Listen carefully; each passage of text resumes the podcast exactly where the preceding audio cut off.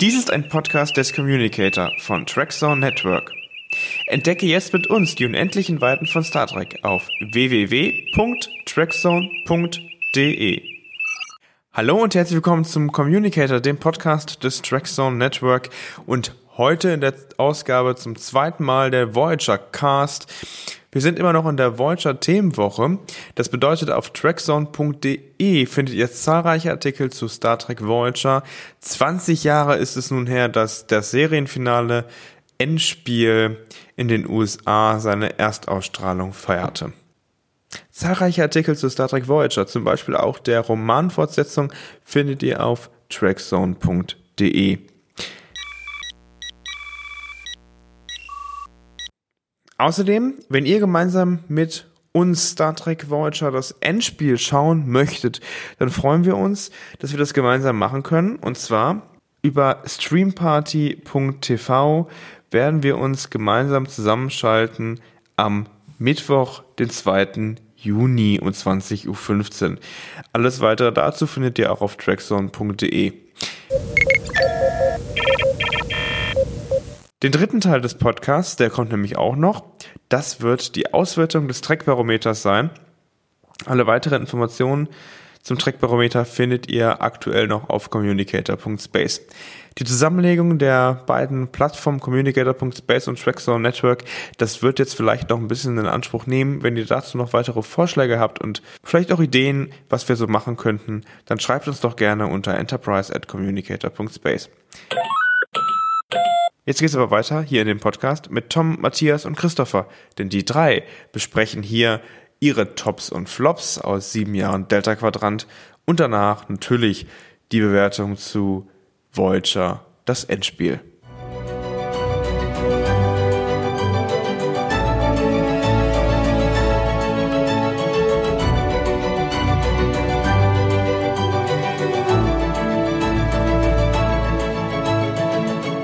Äh, bevor wir aber auf Endgame zu sprechen kommen, können wir ja noch ein bisschen vielleicht über unsere Highlights der Yay. Serie sprechen. Tops und Flops. Genau. Tom, leg los. Was sollte für den Fall, dass eine unserer Hörerinnen und Hörer äh, bisher noch nichts mit Voyager zu tun gehabt hat, was darf man sich in keinem Fall von Voyager entgehen lassen? Tja, äh, da steht bei mir ganz vorne, es geschah in einem Augenblick. Ähm, das ist aus der sechsten, glaube ich. Ähm, mit diesem Planeten, wo eben die Voyager im Orbit dann festhängt, die halt quasi außerhalb der normalen Zeit existieren und dann die Voyager den Planeten quasi vom Mittelalter bis zur Moderne so quasi begleitet, so als Sterne am Himmel und so und aber auch Katastrophen auslöst und so. Das finde ich ist einfach wundervoll geschrieben, eine wunderschön geschriebene Folge. Hm, hat man, bringt man einem sogar Tränchen manchmal in die Augen, weil ja, vor allem das Ende dann, wie sie dann wirklich wieder wegfliegt und so mit dem, mit dem alten Mann, der hochschaut und so. Also, ja, ich will jetzt nicht so viel spoilern, weil sie es wirklich noch nicht kennen, aber ja, die fand ich zum Beispiel als eine der stärksten Folgen. Dann haben wir ja schon angesprochen, ne, das Jahr Hölle. Finde ich auch. Es steht auch auf meiner Lieblingsliste. Aus den genannten Gründen mit ganz oben. Ähm, Relativity natürlich, ja, war schon immer Fan von Zeitreisen. Ich weiß, Matthias nicht so, aber ähm, ja, und dann natürlich noch Skorpion. Das war eigentlich damals mit dieser, mit dieser Massenschlacht gegen die Borg, das war für damalige Verhältnisse, das war einfach so ein Baueffekt, wo der bis heute eigentlich bei mir sitzen geblieben ist. Ähm, ja. Ja, und bei euch? Ja, also äh, gibt einiges, äh, was man sagen kann. Man muss natürlich immer nur so eine Auswahl treffen. Generell, generell muss ich schon sagen, dass Voyager relativ viele ganz unterhaltsame Doppelepisoden hat, ähm, die vielleicht nicht unbedingt immer in der in der in der Story äh, total toll jetzt sind, aber doch äh, sehr unterhaltsam sind. Wie gesagt, äh, ähm, äh, vor dem Ende der Zukunft Futures End ist eine, eine sehr äh, tolle Doppelepisode, die auch Spaß macht, weil man eben so ein bisschen in unsere Zeit geht. Damals 96, natürlich jetzt auch schon ein paar, Jahr, äh, paar Jahre her. Und ähm, auch so ein bisschen diese Idee äh, hier reinbringt, äh, ob vielleicht das Computerzeitalter, das wir haben, äh, gar nicht so intendiert war, sondern dass das eben durch eine Zeitreise entstanden ist, ein temporales Paradoxon. Das ist eigentlich eine ganz interessante Geschichte auch, sehr kreativ, typisch Star Trek halt auch. Und ähm, dann gibt's immer so ein paar Folgen, die, die ich aber gut finde, wenn man so irgendwie ein bisschen kreativ mit auch mit der Menschheitsgeschichte äh, arbeitet. Äh, die, die 37er finde ich eigentlich auch so eine ganz nette Idee mit, mit der äh, Emilia Earhart, äh, dass sie da verschwunden ist und dass sie von Aliens entführt worden ist. Diese Theorie gibt's ja oder gab's ja, also diese Hirngespinste und wahrscheinlich eher, äh, dass man das so ein bisschen aufgreift, finde ich eigentlich eine coole Idee. Oder auch ähm, äh, Herkunft aus der Ferne, wo es um die Dinosaurier geht, die äh, dann doch äh, ein Teil von ihnen haben überlebt und eine Kultur gegründet und haben dann irgendwann die Erde verlassen und sich im Delta-Quadrant niedergelassen. Ist auch eine sehr originelle Geschichte, finde ich. Ähm, ja klar, Skorpion ist, oder Scorpion ist ja auch eine ganz wichtige Episode mit den Borg. Da hat es noch funktioniert, danach hat es ein bisschen abgeflaut, da können wir vielleicht gleich nochmal extra drüber sprechen, über die Borg. Äh, so ein kleiner Exkurs. Ähm, ist aber eine sehr unterhaltsame Folge. Ich finde, hat auch recht gute Dialoge auch und äh, auch gerade dieses Gleichnis, was was Chakotay sagt, was ja auch den das Gleichnis vom vom ähm, Skorpion und was war's, der Fuchs, was ja auch letztendlich den Titel gibt. Das ist eigentlich ganz gut geworden da diese Episode.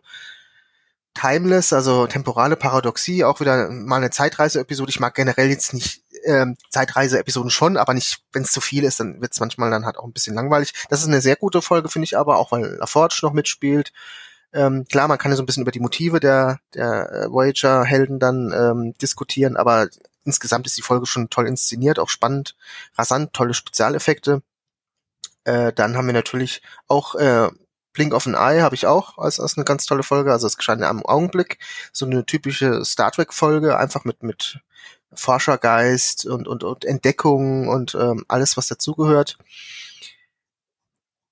Das sind so die die Hauptfolgen, die ich gut finde. Ich finde noch mehrere Folgen. Also bei so vielen Episoden da eine Auswahl zu treffen ist immer schwierig. Generell mag ich auch viele gesellschaftskritische Episoden. Ähm, die vielleicht nicht so spektakulär inszeniert sind, aber irgendwie eine interessante äh, Geschichte erzählen. Spontan fallen mir jetzt auch so ein paar Dinge ein über, über Medizinethik, äh, wo, wo es darum geht, äh, wie weit darf Medizin gehen. Das ist eh so eine Thematik, die bei Voyager immer ganz gut gespiegelt wird. Generell auch so ein paar aktuelle Themen aus der damaligen Zeit. Also Organhandel ist so ein Thema, was aufgegriffen worden ist, was ich eigentlich ganz gut fand. Auch gewisse Folgen, die sich so ein bisschen mit, mit dem Tod befassen, ist auch ein ganz interessanter Ansatz. Dann haben wir natürlich auch ähm, diese eine Folge, wo der Doktor äh, in so ein Krankenhaus entführt wird und da ist so eine Zweiklassengesellschaft, was auch so ein bisschen eine Kritik oder wahrscheinlich eine Kritik an, an Gesundheitssystem in den Vereinigten Staaten ist. Also Voyager hat auch viele Folgen, die durchaus auch gesellschaftskritisch sind. Mir fällt auch noch ein anderer ein, äh, wo es um die Todesstrafe geht. Ich glaube, Reue heißt die. Ist auch eine, eine sehr gute Folge. Also man darf das Potenzial von Voyager auch nicht unterschätzen. Also ich denke, ähnlich wie Next Generation sind da auch mal richtig gute Folgen dabei, die äh, auch wichtige Themen ansprechen, auch einen gewissen philosophischen Tiefgang haben. Ähm, vielleicht hapert es manchmal ein bisschen an der Inszenierung oder das Drehbuch ist nicht genauso gut ähm, wie die Drehbücher in Next Generation, aber so von dem Anspruch, den Voyager auch an sich hatte, äh, muss man sagen, dass schon, dass es eine, eine für mich eine typische Star Trek Serie war, die auch ähm, nicht nur einfache Geschichten erzählt hat, sondern auch äh, welche, die unter die Haut gehen und die einen gewissen geistigen Anspruch haben. Ja, ich bin jetzt nicht so gut vorbereitet äh, ins Rennen gegangen, deswegen nur so ganz schnell aus dem Ärmel geschüttelt, würde ich dringend noch The Thor empfehlen, zweite Staffel, 23. Folge. Ähm, eine äh, der beliebten, das Holodeck funktioniert nicht gut Episoden, glaube ich. Aber es ist, glaube ich, nicht das richtige Holodeck, ne, sondern es ist das, ähm, das ist eine virtuelle Realität von einer anderen Zivilisation äh, ist fantastisch, äh, weil da ähm, Harry Kim äh, es im wahrsten Sinne des Wortes mit der Angst zu tun bekommt. Ähm, und ähm, ich will das nicht spoilern für den Fall, dass noch keiner gesehen hat. Das ist eine, das ist eine wirklich richtig gute äh, Episode, ähm, die auf dem Qualitätsniveau nach meinem Dafürhalten auch von The Next Generation unterwegs ist. Auch, das ist doch die mit dem Clown, oder? Das ist die mit dem Clown, genau. Oh Gott. Okay. Aber also ich, das ist ja Geschmackssache, ne? Ich finde die, ich finde ja, die richtig also gut. Äh, insbesondere das, ich finde insbesondere das Ende. Äh, das erinnert mich so ein bisschen äh, an so ähm, äh, an, an Ideen, mit denen ähm, The Next Generation schon mal irgendwie gespielt hat. Ähm, aber ehrlicherweise nicht ganz, nicht ganz so gut. Also dass man eigentlich äh, da kommt wieder viel Advanced Human bei raus, glaube ich. Äh, aber ist vielleicht auch nur eine persönliche Präferenz oder sie, ich habe sie schon lange nicht gesehen. Ich müsste sie mir nochmal angucken, ob ich sie heute noch so gut finde. Äh, ich erinnere mich noch von ganz am Anfang, Eye of the Needle fand ich ganz spannend, wo die Voyager das erste Mal eine realistische Chance hat, nach Hause zu gehen. Da ist das noch nicht so abgenutzt. Ähm, und ich finde, die Folge hat eine extrem hohe Energie und es ist allerdings, das äh, Ende ist so ein bisschen ja, äh, herzzerreißend, dass es nicht klappt, aber es hat ist trotzdem, äh, geht man mit einem guten Gefühl raus. Ich hatte es eben schon mal gesagt, Equinox ähm, ist jetzt nicht unbedingt ein, ein überragender Zweiteiler, aber ich finde einfach nur toll, äh, parallel zu Year of Hell dort einmal durchdekliniert zu sehen, was wo könnte die Voyager sein, wenn sie sich denn anders durch den Delta-Quadranten geschlagen hätte ist ehrlicherweise ein bisschen arg spät in der Serie. Das kommt mir ein bisschen unrealistisch vor, dass äh, das Voyager erst so spät danach äh, über fünf Jahren im Delta-Quadranten dann ein anderes Sternenflottenschiff trifft, das irgendwie genau die gleiche Reise mitgemacht hat dass die beiden vom äh, Caretaker dahin befördert werden. Aber wenn man davon absieht äh, und das einfach mal als quasi Alle äh, Allegorie auf die Serie selbst sieht oder äh, parallele Realität, ähm, fand ich das schon ziemlich, äh, ziemlich stark. Ähm, reines Popcorn-Kino, The Killing Game, das ist so eine zweiteilige Hirogen-Folge, äh, äh, wo die äh, sich auf dem Holodeck es sich als Nazis einrichten und einzelne Hirogen in diesem Clan, die da eigentlich ähm, ja die französische Resistance äh, jagen wollen, äh, dann doch sich mit dem rassischen Gedankengut der Nazis infizieren. Äh, ist natürlich ein bisschen campy und ist ein bisschen B-Movie-mäßig, aber das fand ich auch nochmal spannend, weil äh, ansonsten wird in Star Trek werden Nazis so als Wegwerfgegner verwendet, während hier auch das erste Mal, sagen wir mal, die, die Ideologie ein kleines bisschen ähm, beleuchtet wurde, dass sie also doch ja so ein bisschen wie so ein geistiges Virus ähm, sich dieser dieses Überlegenheitsdenken äh, verbreiten kann. Ähm, auch Popcorn-Folge, die ich immer wieder gerne gesehen habe, viel zu häufig gesehen habe, war Message in a Bottle, wo der ähm, wo der Doktor in den äh, Alpha-Quadranten gesendet wird äh, und da ähm, ein sehr lustiges Abenteuer auf einem Sternenflottenschiff ähm, unter romulanischer Besatzung erleidet genauso Popcorn-Folge Makrokosm, wo ähm, äh, wir hatten ja neulich den Podcast, wo wir so andere Die Hard-Referenzen hatten. Also da ist es jetzt nicht Sinequa Martin Green, sondern Kate Mulgrew, die äh, mit dem Phasergewehr sich ihr Raumschiff zurückholen darf. Ähm, und äh, Timeless hatte ich auch rausgesucht. Und ähm, was ich noch ganz spannend fand, war in der zweiten Staffel Alliances, ähm, da versucht die Voyager Friedensstifter zu spielen zwischen den Kazon-Clans und muss allerdings am Ende des Tages feststellen, so einfach ist das nicht. Ähm, das fand ich äh, ganz nett, weil die Folge nicht so ein schönes Happy End als Schleife oben drüber hatte. Es ist, glaube ich, vielleicht so die einzige Kazon-Folge, mit der ich irgendwas sinnvoll anfangen konnte, wenn ich ehrlich bin. Was mir noch einfällt, ist der Zeitzeuge Oh ähm, ja. Das ja. ist deshalb eine gute Folge, weil die hat auch durchaus einen, einen, einen Lehreffekt, also kann man viel daraus lernen, wie Geschichte funktioniert. Ne? Dass Geschichte letztendlich eine, eine Nacherzählung ist, eine mhm. Narration mhm. und eine Rekonstruktion von Quellen und dass diese Quellen äh, quasi interpretiert werden müssen. Mhm. Und dass ähm, dann ein kom komplett anderes Bild der Voyager rauskommt, als das, was wir haben. Und das, das finde ich einfach eine, eine ganz spannende Geschichte, äh, die die wirklich richtig gut umgesetzt haben.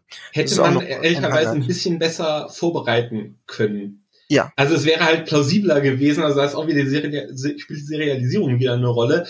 Ähm, äh, ich fand den Zeitzeugen halt zu stark überzeichnet, ja. um, um, um wirklich dahinterher zu kommen. Also man hätte einfach die Folgen davor, hätte man so ein paar Seeds planten können, die dann so designt worden, dass man die tatsächlich dann, wenn man sie aus dem Kontext reißt, tatsächlich die, die Mission unter ein völlig anderes Licht setzen könnte und es dem, dem Doktor ein bisschen schwieriger machen, seine Gastgeber da vom Gegenteil zu überzeugen. Aber ja, die fand ich auch cool. Weil du hast ja eben auch angesprochen bei Equinox, das ist genau das gleiche Ja. Problem, ne? Dass Genau. man eben viele gute Ideen, aber äh, zu spät hatte und man die hätte anbahnen müssen. Aber ich habe noch mal eine andere Frage, die jetzt gar nichts mit den Folgen zu tun hat, Mhm. die ich aber auch schon mal gelesen habe. Ähm, vielleicht kennt ihr euch da ein bisschen mit den Entfernungen aus.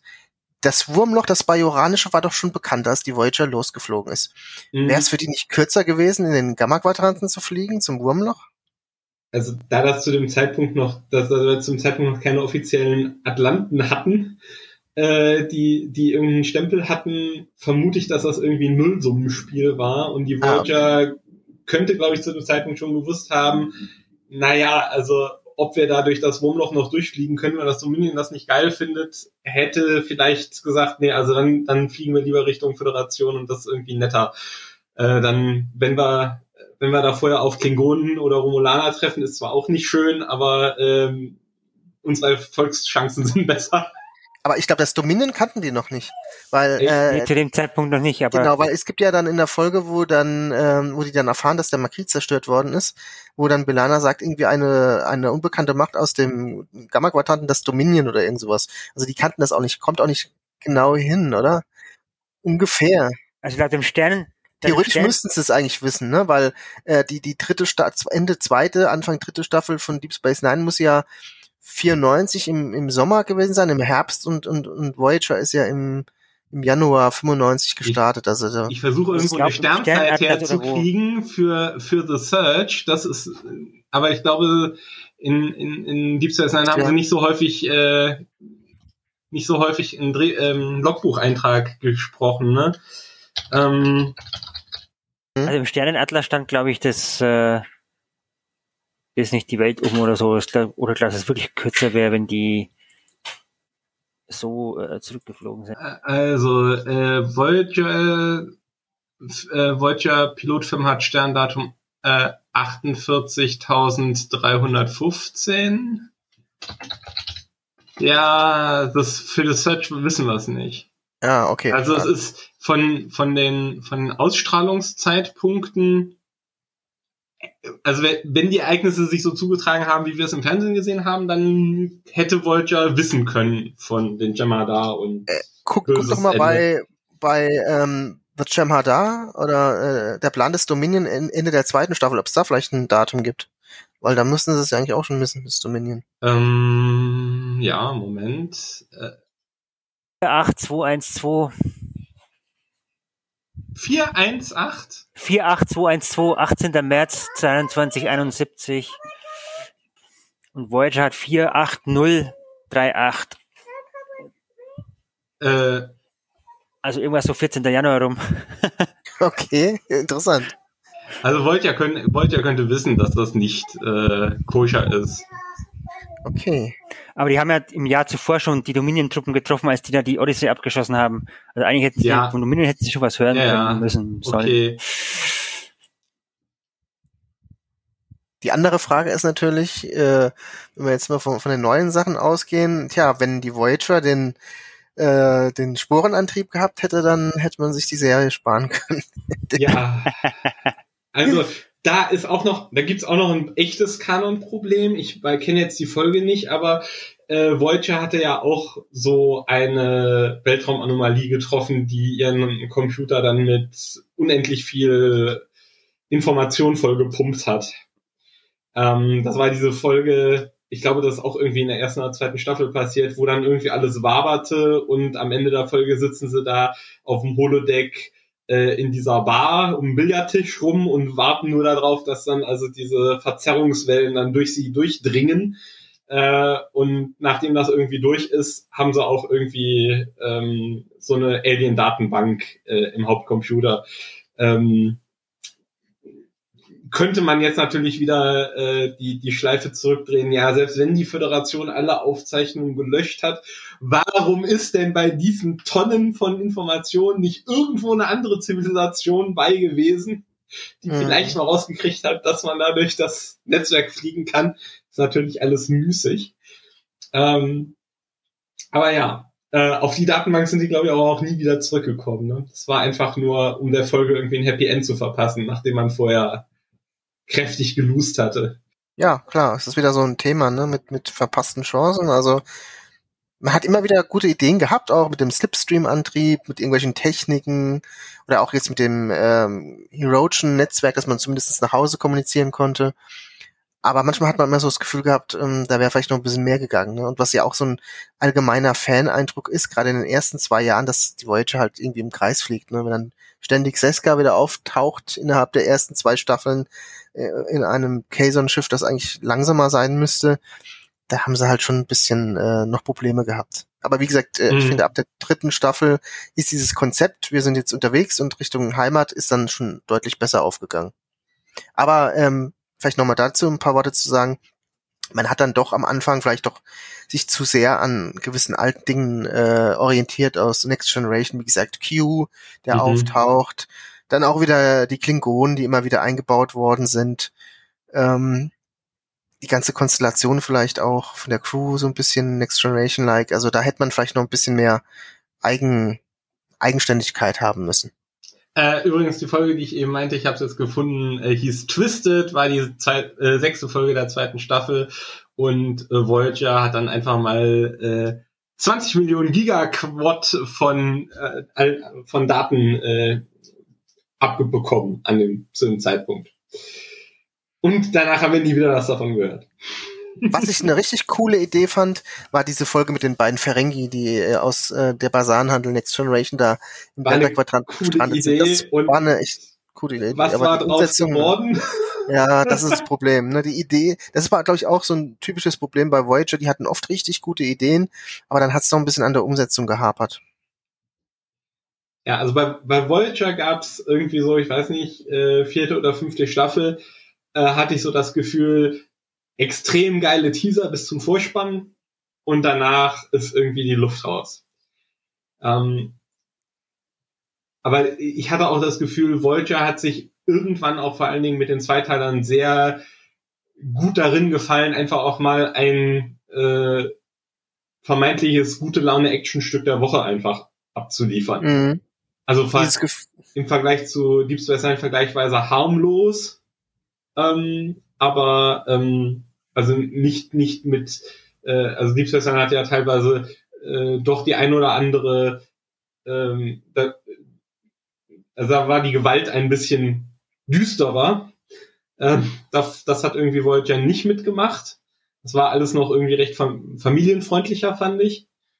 Ähm, aber das, das war bei Voyager öfter mal drin, fand ich gerade in den letzten beiden Staffeln, so Richtung Jahrtausendwende, hat man doch schon gemerkt, dass da so ein bisschen die Sehgewohnheiten sich geändert haben. Äh, da wurde Voyager in, in meinen Augen ein bisschen zu actionlastig. Und was mich ein bisschen genervt hat, war, äh, dass fast nur noch feindselige Völker irgendwie aufgetreten sind. Also man mhm. unglaublich viele, gut, das kann ja vielleicht am Territorium liegen, keine Ahnung, die, dass sie durchflogen haben, aber es hat dann manchmal ein bisschen genervt, dass, dass ständig irgendwelche Ballereien und Schießereien waren und da hat man schon ein bisschen gemerkt, dass der, der Trend in Richtung Action geht, Popcorn-Kino und das hat der Serie schon ein bisschen, finde ich, geschadet obwohl es auch da immer noch gute Folgen gab, die auch einen, einen gewissen Anspruch hatten, auch äh, intellektuellen Anspruch. Aber da ging es schon so ein bisschen in die Richtung, äh, wir müssen jetzt irgendwie in jeder zweiten Folge irgendwie einen äh, Phaser-Kampf oder so haben. Das hat mich schon ein bisschen genervt, muss ich sagen. Wovon muss man denn prinzipiell die Finger lassen, wenn man sich jetzt doch nochmal vor Netflix sitzt? Welche Folgen kann man auf jeden Fall skippen? Was habt ihr da auf dem Kika? Ja, natürlich äh, meine absolute Lieblingsfolgen nämlich hier diese Geschichte mit dem Fair Heaven, diesen, äh, diesem irischen Dorf, dem ich nie was abgewinnen konnte. Generell, wie gesagt, Holodeck-Episoden, da, da scheiden sich ja die Geister. Es gibt ja viele, die sagen, was ich auch nicht verstehen kann, es bringt ein bisschen Abwechslung in eine Serie. Ne? Wir haben eine Science-Fiction-Serie, die auf dem Raumschiff spielt und mit dem Holodeck, da können wir halt auch mal eine Folge machen, die komplett was anderes ist. Das ist natürlich eine große Stärke. Aber ähm, ich bin nicht so der Freund von den ganzen Holodeck-Episoden, weil viele doch immer nach dem gleichen Muster ablaufen, was unglaublich klischeebehaftet ist. Also es gibt eine Fehlfunktion und dann merken auf einmal die ganzen ähm, Hologramme, da stimmt doch was nicht und dann werden sie vielleicht noch selbstbewusst. Dann gibt's immer die obligatorische äh, Holoromanze und ähm, von daher, ich kann jetzt auch mit diesem Chaotikas Braut oder sowas nicht viel anfangen. Captain Proton, klar, hat irgendwie einen, einen Witz irgendwie schon, dass so eine alte Science-Fiction-Vorstellung eben in einer Science-Fiction-Serie der 90er irgendwie Platz findet. Ist, wie gesagt, nicht so mein Fall. Ah, ansonsten, äh, ja, gibt, es gibt immer bei allen Serien mal Folgen, die irgendwie nicht so toll sind. Ähm, da konnte ich jetzt gar nicht so viel einzelne nennen. Wie gesagt, ich habe ja ein paar rausgesucht, wo ich jetzt vielleicht sagen würde, die fallen mir so ein. Wie gesagt, dieses äh, 23 Uhr 59, diese Geschichte mit dem Millennium Gate, da wollte man so eine Millennium-Folge machen. Ähm, ja, fand ich halt jetzt ein bisschen langweilig. Ist jetzt keine schlechte Folge, vielleicht den kann einen vielleicht schon mal unterhalten, aber es ist schon irgendwie so ein bisschen, bisschen langweilig vielleicht. Ähm, so richtig totale Rohrkrepierer hat Voyager jetzt eigentlich auch nicht. Letztendlich kann man alles mal gucken.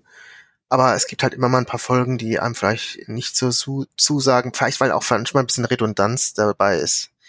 Oder mhm. was halt auf irgendwie eine langweilige Geschichte ist. Also ich denke gerade mal an an äh, die Muße irgendwie mit Belana Torres oder so, irgendwie so Folgen, wo man sagt, okay, ist ja ganz okay, aber ist halt nichts, was mich äh, besonders mitnimmt. Der Fight und zum Katze ganz okay, diese ganzen Sportfolgen, oh Gott, okay. da ist wieder mal was, was wir über Chakotay lernen, dann nochmal irgendwann in der fünften Staffel oder sechsten. Aber das ist dran getackert, ne? Ja, aber trotzdem, das ist so. Baseballfolge bei Deep Space Nine, das war nix für mich. Also es ist nicht so wie, also das, das, ich bin mir gar nicht sicher, vielleicht ist einmal, ist, bin ich da verkehrt, aber ich bin der Meinung, wir haben hier äh, Beverly Crushers Schauspieltruppe schon ein paar Mal gesehen in Next Generation, bevor da diese äh, Episode, äh, deren Name Shattered heißt sie? Weiß ich gar nicht genau. In der, in der Riker in dieser Irrenanstalt ja, genau. ist, also wo da sich dann nicht zwischen dem Theaterstück. Frame of Mind heißt Frame, Frame of Mind, oh ja Gott, wie konnte ich es nur vergessen? Äh, vielleicht, vielleicht habe ich das verkehrt einsortiert, aber ich meine, das fällt nicht so total vom Himmel, dass, dass, dieses, die, dass es diese Theatertruppe auf dem Schiff gibt. Vielleicht ist es die erste Folge, in der wir Riker in dieser Theatertruppe sehen. Aber ähm, das finde ich halt dann bei Next Generation deutlich besser gemacht. Und das passt dann. Und auch äh, besser als zum Beispiel in Discovery, wo wir das jetzt auch immer wieder haben. Das wichtige neue Eigenschaften. Ne? Ich kann, ich kann rekordmäßig die Luft anhalten. Oder wie war das? Im Finale, äh, die nicht einfach ja, in der gleichen Folge plötzlich vom Himmel fallen ich finde, da haben wir dann nicht was über die Figur gelernt, sondern wir haben rausgekriegt, oh scheiße, was, was man allerdings bei Voyager sagen braucht. muss, ähm, dass man doch dieses familiäre irgendwie ganz gut rübergebracht hat, ne, dass sie auch ab und zu mal zusammen auf dem Holodeck rumhängen. Das hast du ja bei bei Discovery gar nicht, ne? Da werden dann Freundschaften, werden Freundschaften suggeriert, die man vorher nie gesehen hat. Mhm. Wenn man an Ariam oder sowas denken. Das finde ich bei Voyager eigentlich ganz gut. Oh ja. Da sind wir natürlich aber wieder an einem Punkt äh, mit Bezug auf die deutsche Synchro, dass sich äh, Tom und äh, Harry irgendwie nach dem Pilotfilm immer noch siezen, macht einfach gar keinen Sinn. Das sind einfach dicke Freunde. Das ähm, macht genauso wenig Sinn wie bei O'Brien und, und Regier. das macht wirklich überhaupt keinen Sinn. Oder ähm, auch, dass ich, ähm, dass sich der, der Tom Paris und der Chicote im, im Pilotfilm duzen und danach nicht mehr, okay, kann man sagen, okay, Hierarchie und der ist jetzt der Commander und so aber ähm, im Privaten, also das ist auch wieder so leider so ein Fehler, der typisch in der deutschen Synchronisation ist, dass man da auf diese Figurenkonstellation irgendwie nicht so die Rücksicht genommen hat bei der Übersetzung. Aber wie gesagt, dieser, dieser familiäre Aspekt, den haben sie eigentlich ganz gut hingekriegt, finde ich. Mhm. Ja. Also ich habe nicht ganz so viele böse Folgen.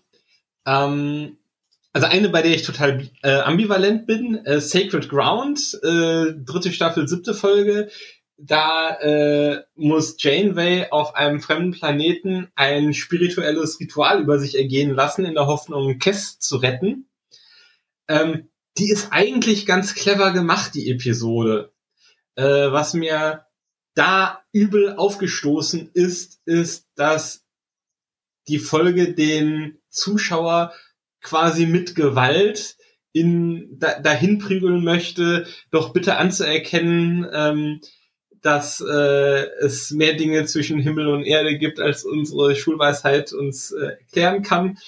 Ähm, das fand ich ein bisschen deplatziert. Also insbesondere, wo Janeway Wissenschaftlerin ist und insbesondere, wo Star Trek war. Ähm, äh, sie, es gibt noch so einen Nachklapp, der das, was da passiert, irgendwie versucht zu rationalisieren, aber ähm, die ganze Folge versucht dann mit der Kameraführung und der Musik, die dann passiert, äh, sich davon dann irgendwie zu distanzieren. Das fand ich irgendwie ein bisschen daneben, obwohl ansonsten die restliche Folge ziemlich cool war. Äh, und dann wei weiß ich noch, dass so zwei Folgen so in der siebten Staffel mir total mhm. auf den Zeiger gegangen sind. Das eine ist Nightingale, da wird auf den letzten Metern äh, Harry Kim ein Kommando zugeschustert. Oh ja, Und nach ja. sieben Jahren im ja. Delta-Quadranten verkackt, Entschuldigung, das, die Folge, also, ja, ja, ja. also, der macht die schlimmsten Anfängerfehler, die einfach nach sieben Jahren auf dem Sternenflottenschiff benimmt er sich halt wie, wie der grünste Sternenflottenkadett. Das ist, fand ich halt richtig, richtig schlecht geschrieben und unglaubwürdig. Äh, und dann gibt's noch Author Author, ähm, das ist eine Folge, in der ja quasi nochmal äh, The Measure of a Man nachverhandelt wird. Äh, woraus gekriegt wird, ob denn, äh, ob der Doktor die Rechte an einem äh, an einem Roman, den er geschrieben hat, oder einem Holodeckstück oder irgendwie sowas ähm, hat. Ähm, da haben die schon irgendwie einen festen Kanal dank des Pathfinder-Projekts äh, zur Erde und da wird er irgendwie von einem Publisher über den Tisch gezogen. Und da, also das muss man sich auch nochmal vor Augen halten, ne, in der äh, postkapitalistischen, utopischen Föderationsgesellschaft, was es damit auf sich hat, aber ähm, also das fand ich richtig, richtig schlecht gemacht, dieses Fass nochmal aufzumachen und so zu tun, als sei das nicht schon eigentlich abgefrühstückt. Ähm, und das Szenario fand ich halt auch, mhm. also die Stakes waren halt relativ low. Also das kommt noch dazu. Also ich fand den Konflikt, der da im Vordergrund stand, unglaubwürdig äh, äh, und dass man das Thema da dann nochmal aufmacht und halt nichts Neues rausziehen konnte, das fand ich echt, fand ich echt schwach. Da hoffe ich ja sehr darauf, dass äh, Picard irgendwo nochmal die Zeit und Muße findet, ähm, da dann jetzt noch mal drauf einzugehen, wo äh, Picard als Android durch die Gegend rennt. Der, Achtung, Spoiler-Alarm. Spoiler ist zu spät. Äh, die erste Staffel ähm, Picard gesehen haben. äh, zum Holodoc möchte ich auch noch mal sagen, also der ja. ist ja sehr beliebt, ich mag ihn eigentlich auch als Charakter, aber ich habe trotzdem immer so das Gefühl gehabt, irgendwann ist es ein bisschen zu viel. Mir ist irgendwann zu viel Holodoc geworden. Und was ich halt einfach, wo ich ein Riesenproblem mhm. mit hatte, ich habe das nie nachvollziehen können, warum der Holodoc so menschlich ist. Also Data hat irgendwie ewig keine Emotionen gehabt und musste erst einen Emotionschip und ich habe bis heute nie verstanden, weil ich könnte immer das erklären, warum denn Hologramme so ohne Probleme Emotionen haben können. Warum kann der Holodoc verliebt sein? Wieso ist er so eitel? Ähm, ich habe das nie so ganz verstanden, was was die, die technische Vorzüge eines Hologramms gegenüber eine, einer eines Androiden mhm. vom Format von Data ist. Das hat mir irgendwie nie so zugesagt. Das war mir einfach zu, too much, muss ich einfach sagen. Wie habt ihr das denn empfunden, da diese ganzen Holodoc-Entwicklungsepisoden? Gerade auch dieses äh, Opernsängerei ist mir auch ein bisschen auf den, auf den Zeiger gegangen. Oh ja, das war auch schlimm. Ja, am, ja. am Ende war es wirklich zu viel, ja. Er hat gut gestaltet und so weiter, war auch als Charakter ganz gut. Aber am Ende dann, ja, also ich, ich genauso, habe das den gleichen genauso. Thema übrigens wie Matthias. Also das ist mir auch beim Gucken aufgefallen.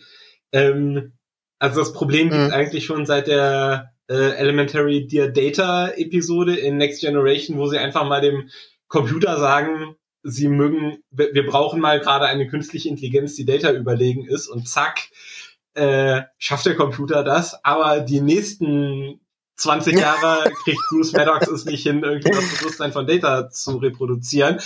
Ähm, tja, was soll man da, was soll man da sagen? Also, ähm, es ist, es ist halt Drehbuchlogik, ansonsten funktioniert es halt nicht. Äh, die, ich meine, nach allem, was wir heute über äh, KI und Deep Learning kennen, ist wahrscheinlich das realistischste Szenario, dass wir relativ schnell dahin kommen, dass wir irgendwelche Agenten haben, die mit uns an Kommunikation teilnehmen können und aufgrund von äh, Training an großen Beispieldatenmengen schon erkennen können, was für, mit was für Emotionen wir ihnen gegenübertreten, beziehungsweise die auch, äh, wenn sie eine bestimmte Emotion vermitteln wollen, dann eine entsprechende Reaktion generieren können. Also das ist nicht in allzu weiter Ferne, glaube ich, äh, dass, dass man das erleben könnte.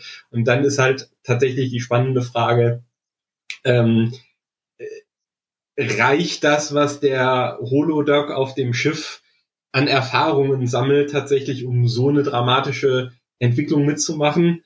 Ähm, hm, ich weiß es nicht, aber aus dramaturgischen Gesichtspunkten ist es natürlich, ist natürlich clever, das so zu tun. Und es hat, ich bin da ehrlich, es hat mir auch überwiegend Spaß gemacht. Also äh, der Doktor und Seven sind sicherlich, obwohl es halt der, der kalkulierte Klon von ja letztendlich Data ist zum wiederholten Mal, ähm, sind das trotzdem zwei Figuren, die mir sehr viel Spaß gemacht haben. Also ist, ist da, da geht halt blöderweise das Kalkül auf. Diese autistischen Figuren, sage ich mal, ähm, die so als Folie herhalten, dass man da eben so äh, küchenpsychologische, äh, quasi philosophische Erklärungsmodelle dran, dran abarbeiten kann, die funktionieren halt ziemlich gut für, für so eine Serie, die versucht, ähm, ja, Parabeln zu erzählen.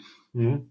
Und die Schauspieler waren ja auch beide top. Also sowohl äh, ähm, Robert Picardo als auch ähm, Jerry Ryan. Er hat halt auch immer gute Sprüche drauf, der Doktor, das muss man einfach sagen, ne?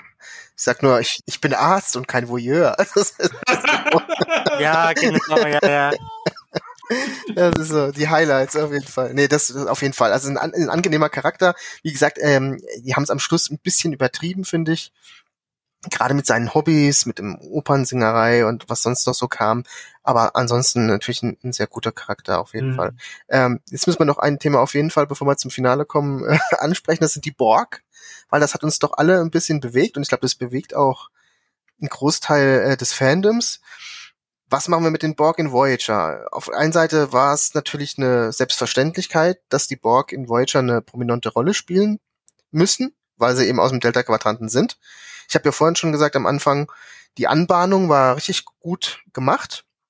Also man hat uns ein bisschen äh, zappeln lassen, die ersten zweieinhalb Staffeln, dann hat man in der dritten eben so eine kleine erste Begegnung mit einem ehemaligen Borg-Kollektiv ähm, getroffen, wobei ich auch das nie verstanden habe, wie, äh, vielleicht könnt ihr mir das erklären, wie welche, die an, bei Wolf 359 assimiliert worden sind, in den Delta-Quadranten gelangen können, wenn das Schiff doch zerstört worden ist. Mm. Und das habe ich nie verstanden. Äh, mm. Aber sei es drum, das hat, hat man zumindest gut angebahnt. Und dann ist halt natürlich die Frage nach diesem großen Highlight mit äh, Scorpion, ähm, was hat man danach mit den Borg gemacht? Ich, ich würde tatsächlich, ich würde tatsächlich schon vorher einsteigen und sagen, es also da habe ich eine andere, eine andere Wahrnehmung. Für mich war, ich dachte, das könnte äh, oder ich wollte das feiern. Vielleicht war ich damals zu zu sehr gehypt. Ähm, ich ich fand eigentlich die Borg in Voyager von Anfang bis Ende relativ enttäuschend, wobei ich zugeben musste, dass es hinten raus schlimmer war als vorne. Aber nichts davon hat auch nur im entferntesten äh, irgendwie äh, an, an hier The Best of Both Worlds, QU oder ähm, iBorg irgendwie rangereicht. Und nach meinem Daf Dafürhalten. Ähm, also die, die, die Borg hatten ganz schnell, hat man ihnen die, die Zähne ziehen müssen. Einfach aufgrund der Tatsache, dass Voyager mit, mit, den, mit dem Kollektiv so relativ häufig Kontakt hatte. Äh, Ron Moore hatte das, glaube ich, auch irgendwann mal ähm, vernünftig äh, formuliert. Also die, die Borg funktionieren nur dann, wenn man sie halt alle Jubeljahre mal ins Rennen schickt. Ähm, und dann kam halt neben der Tatsache, dass sie irgendwie dieses, dieses bedrohliche, äh, bedrohliche relativ schnell verloren, ähm, kam halt noch dazu, dass man halt ganz viele Kanon-Inkonsistenzen sich eingehandelt hat. Also du hast schon eine benannt, ähm, das, äh, und das habe ich auch nicht verstanden, warum müssen denn Überlebende von Wolf 359, abgesehen davon, dass ich irgendwie da so ein Easter Egg droppen möchte, was, was ist denn der Grund dafür, dass, dass die sein müssen? Also wir verstehen, die Voyager Crew weiß, wer die Borg sind und es können noch, keine Ahnung, tadaxianische Kelson und äh, vidianische Borg sein. Wäre alles gut gewesen zu dem Zeitpunkt. Ähm, und dann später auch, ähm, was, was mir richtig, richtig übel aufgestoßen war, also auch als ich das erste Mal geguckt hatte, das war so, glaube ich, das erste Mal, wo ich das erste Mal so eine richtige Fanboy-Abwehrreaktion hatte, weil mein heiliger Kanon in Trümmern lag.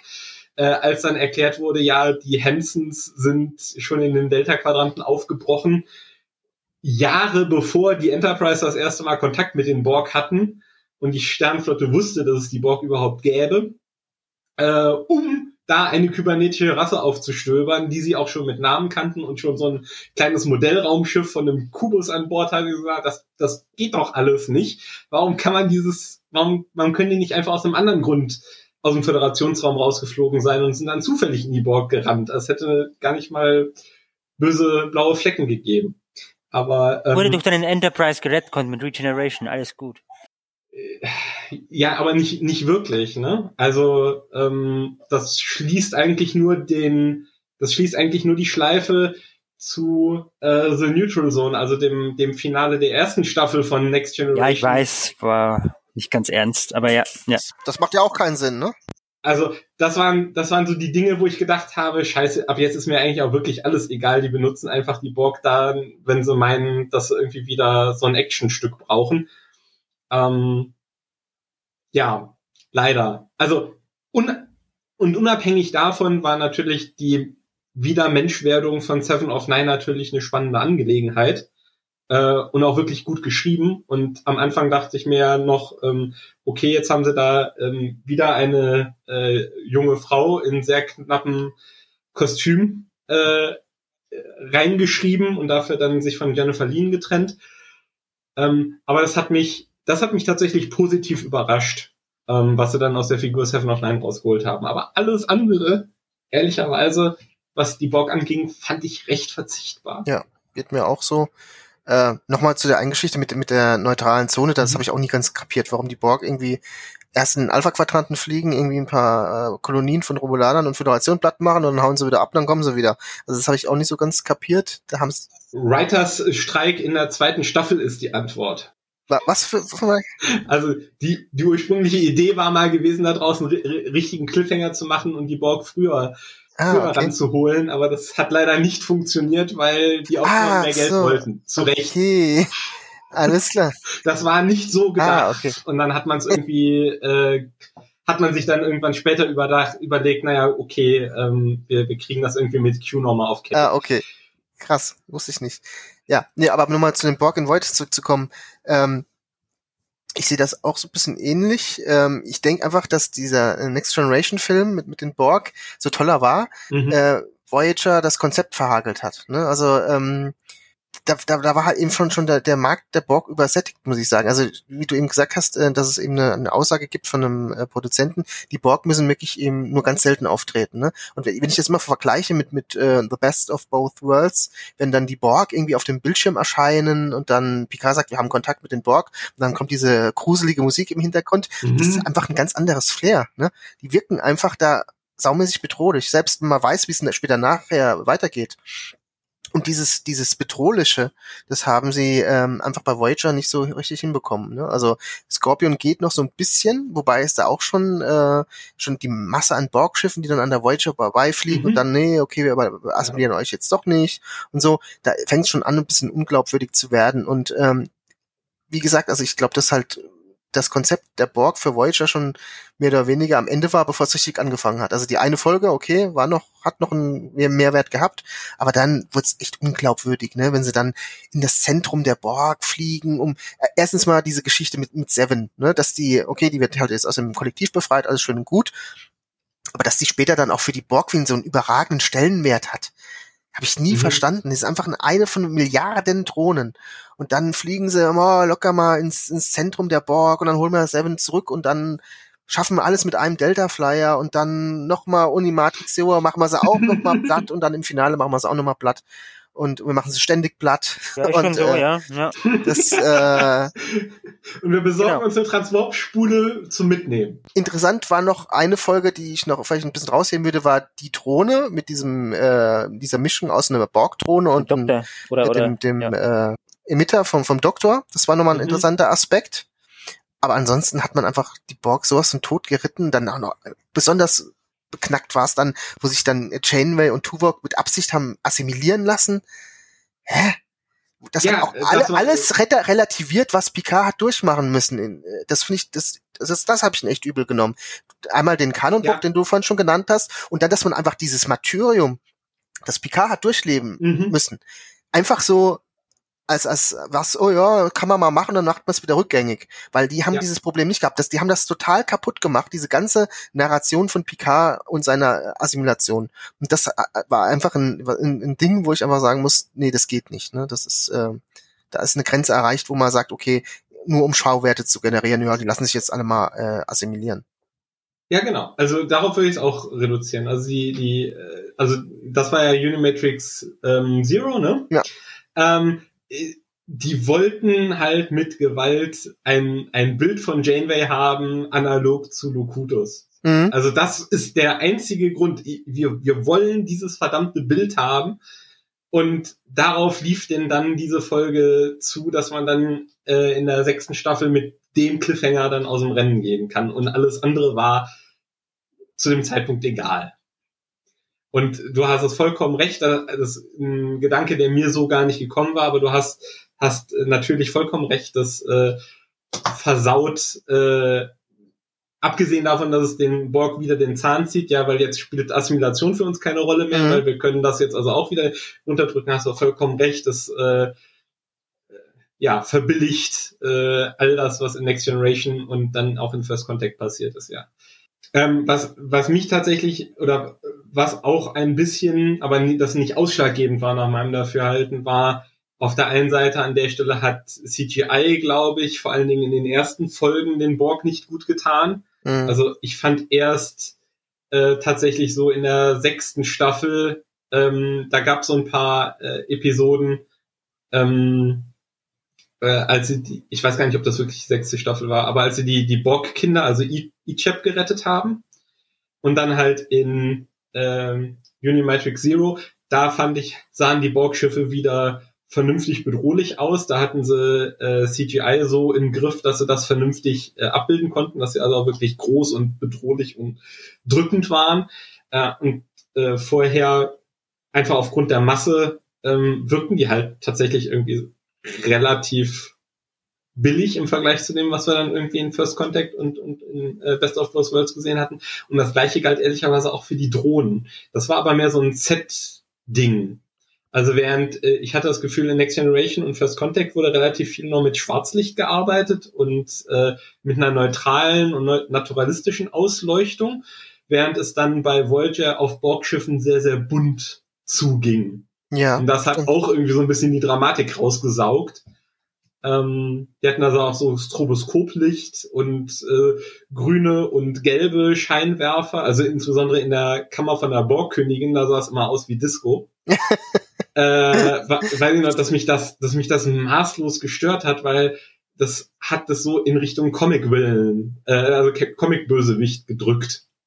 Das hat mich nicht mehr wirklich vom Hocker gehauen. Nur mal Ja, dann, dann erzähl doch noch mal, dann erzähl doch noch mal ganz schnell. Wir haben uns jetzt so lange und heftig dran abgearbeitet.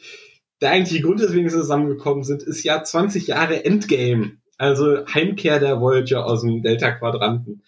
Äh, hast du da vielleicht noch zwei, drei Sätze zu, Ah, halbwegs das hätte man besser lösen können. Also ich fand das eigentlich auch nicht so prickelnd. Also von der Rückkehr hätte ich mir eigentlich am Ende mehr erhofft, dass die am Ende noch ein bisschen mehr so von der Voyager auf der Erde zeigen und so. Das war einfach so, wir sind jetzt da und tschüss.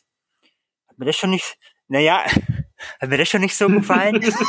und äh, naja, wie sie halt die Voyager, die, die Queen, die Königin mal wieder abgefrühstückt haben, ne, ist mal wieder auseinandergefallen und dann einen riesigen Schlag für die Borg und ähm, ja, und dann diese ganzen kleinen Sachen, so äh, Chakotay und Sam sind plötzlich ein Paar und und Tuvok hat plötzlich diese Krankheit und und äh, dass sie da aus dem Hut gezaubert haben, das war halt äh,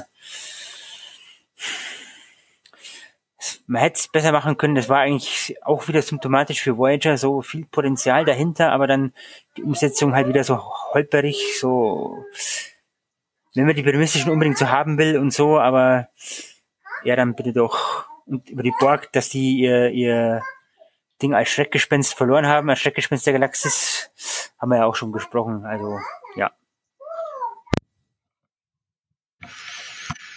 Ja, bei mir geht's eigentlich mir geht's ähnlich. Ähm, also das war natürlich äh, logisch, dass die Borg dann eben da eine prominente Rolle haben müssen, weil die Borg eben so eine wichtige Rolle am Schluss dann auch bei Voyager gespielt haben. Aber ähm, ich finde auch, dass das Finale gehetzt gewirkt hat. Ich fand auch letztendlich, wie sie nach Hause gekommen sind, also die, diese die Art, wie sie nach Hause gekommen sind, also über einen Transwarp-Korridor äh, oder was das da war, fand ich auch irgendwie unspektakulär. Ich hätte mir da irgendwie was ganz anderes erhofft. Kann jetzt nicht genau sagen, was, ob es vielleicht doch ein Wurmloch gewesen wäre oder irgendeine Technik oder vielleicht doch irgendein Wesen, was es macht, aber so mit, mit einem Borg-Netzwerk äh, fand ich auch recht unspektakulär. Ähm, mir hat auch so ein bisschen die Klammer gefehlt mhm. zu, zu, zum Pilotfilm, dass man das vielleicht noch ein bisschen aufgegriffen hätte. Dann wieder eine Zeitreisegeschichte, wieder auf die ähm, Future-Uniformen von Next Generation und Deep Space mhm. Nine zurückzugreifen, fand ich jetzt auch nicht so prickelnd. Was ich echt interessant gefunden hätte als Ansatz, wäre, wenn man sowas ähnliches gemacht hätte wie bei dem missglückten Enterprise-Finale, dass man hätte zehn Jahre vergehen lassen. Dass man, oh ja. äh, das hätte man ja noch. Ja, de facto am Anfang, ja, aber. Genau aber halt anders. Ne? Also das hätte man ja durchaus machen können, auch mit mit ähm, Make-up. Zehn Jahre ist ja dann im 24. Jahrhundert eh nix. Und ähm, das wäre nochmal interessant gewesen, wenn man äh, so einen Schritt gemacht hätte, dass die man nochmal zehn Jahre kurz erklären, was alles passiert ist, oder sie nicht vorangekommen sind in den zehn Jahren im Vergleich zu den ersten sieben und ähm, das dann ein bisschen spektakulärer gemacht hätten. Ähm, das ist so ein Punkt. Über die Folge an sich können wir ja noch mal jetzt gleich noch mal ausführlich sprechen. Äh, eine Sache habe ich doch noch mal, die ich jetzt noch mal loslassen muss, weil die ist mir jetzt gerade eingefallen. Äh, Nilix verlässt ja kurz vor dem mhm. Finale äh, das Schiff. Wärt ihr auf diesen Asteroiden gegangen? Oh Gott. Also ich muss ehrlich sagen, ich hätte da Klaustrophobie gekriegt. Also ich, ich finde, der geht, der geht so, der geht so von der Penthouse-Wohnung irgendwie in den Knast rein. Irgendwie, das, das fand ich, habe ich auch gedacht. Also Leute hätten die nicht sagen können, das ist einfach ein Planet, ein schöner Planet, wo Talaxianer leben, mit, mit einer schönen Natur, wo man sagt, okay, da, da kann ich bleiben. Aber auf so einen dunklen Asteroiden, wo die da nur in diesen Höhlen hausen, das habe ich überhaupt nicht kapiert. Und und wie viel zigtausend Lichtjahre von Talax entfernt. Ja. Also äh, da passen ja wahrscheinlich fast mindestens einmal das ganze Föderationsgebiet zwischen, aber äh, drauf geschissen. Ähm, mehr. Die haben ja das ganze Borg-Territorium. Ja, da sind auch noch die Borg zwischen und äh, die Necret Expans und weiß der Teufel was. Ähm, äh, ja, seltsam. Ich fand's, ich fand das, ich fand das schräg.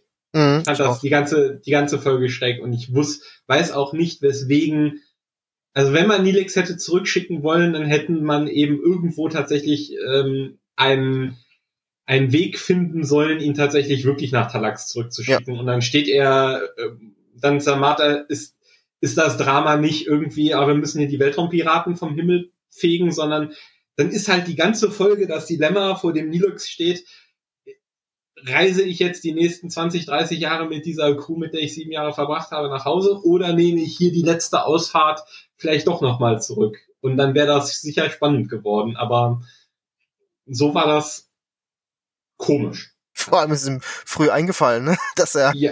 dass er vielleicht nie wieder nach Hause kommt und keine Talaxianer mehr sieht. Das hätte er sich auch vorher schon denken können. Also ähm, das war wirklich krass. Diese diese Geschichte macht überhaupt keinen Sinn und dann auch noch so ein so, so ein Felsen zu nehmen und das zu sagen, das ist jetzt meine neue Heimat. Okay, also habe ich auch nicht verstanden. Man hätte ihn auch einfach mitnehmen können, oder? Man hat ja anscheinend keine mhm. Familie mehr und dann hätte er sagen können, das ist meine neue Familie. Hätte auch zum Thema der Serie sehr gut gepasst. Ja, denke ich auch. Wo man, Aber, wo die ansonsten ja tatsächlich, das fand ich, ist mir auch eher negativ in Erinnerung geblieben, ähm, dass sie dieses Familienpferd so stark geritten haben. Mhm. Äh, wo es, es könnte für eine Version von Voyager durchaus sinnvoll sein, ähm, dieses Thema dann immer wieder zu beschwören, aber ich bin der Meinung, da hätte die Serie auch anders aussehen müssen. Ja. Aber vielleicht nochmal zum Finale. Du hast ja äh, mhm. eine ausführliche Rezension nochmal geschrieben. Sag jo. doch du mal was dazu. äh, also ich habe mir doch noch mal mit ein bisschen Abstand habe ich mir noch mal das Finale angeguckt. Ähm, ja, äh, Tom hat eben äh, recht viel von dem erzählt, was mir dann auch aufgefallen ist. Ähm, und, und auch äh, deine Beobachtungen zum Pacing Ähm, ich weiß gar nicht, was kann ich noch Tolles Neues dazu sagen. Und wir hatten eben schon mal äh, erwähnt, das ist ein bisschen seltsam, dass es so die Antithese ist zu äh, dem Jahr der Hölle. Ne? Jetzt äh, spielt äh, Admiral Janeway Anorax und das soll jetzt plötzlich okay sein. Ähm, und worauf man vielleicht auch noch mal abheben kann, ist die Frage, ähm, naja, äh, oder es gibt vielleicht noch zwei Fragen. Ne? Das eine ist, du sagtest ja, die Klammer haben sie nicht so richtig hinbekommen. Also es ist auf jeden Fall nicht so eine schöne Klammer wie in The Next Generation, wo der Prozess von Q sich hinten raus wieder trifft. Ähm, und es ist vielleicht auch nicht eine ganz so schöne Klammer wie bei ähm, Deep Space Nine, wo Cisco am Ende dann äh, im Tempel bei den ähm, Propheten bleibt. Aber sie haben schon versucht, das moralische Dilemma aus dem Pilotfilm irgendwie wieder zu rekonstruieren. Wir haben äh, hier eine Möglichkeit, nach Hause zu kommen. Wenn wir die ergreifen, hat das aber für die restlichen Bewohner des Delta-Quadranten wahrscheinlich ziemlich dramatische Konsequenzen. Wir könnten auch diese Gelegenheit äh, der, den Borg vorenthalten, mit dem sie oder mit der sie äh, hier schnell durch die Galaxie reisen können. Und sie versuchen dieses Dilemma wieder aufzu aufzuzwirbeln und zu reproduzieren. Ähm, das ist relativ offensichtlich, deswegen gibt's davon nicht viele, viele Punkte von mir. Ähm, was ich ganz nett fand, war, dass es Harry Kim die Möglichkeit gegeben hat, nochmal an einer Stelle ähm,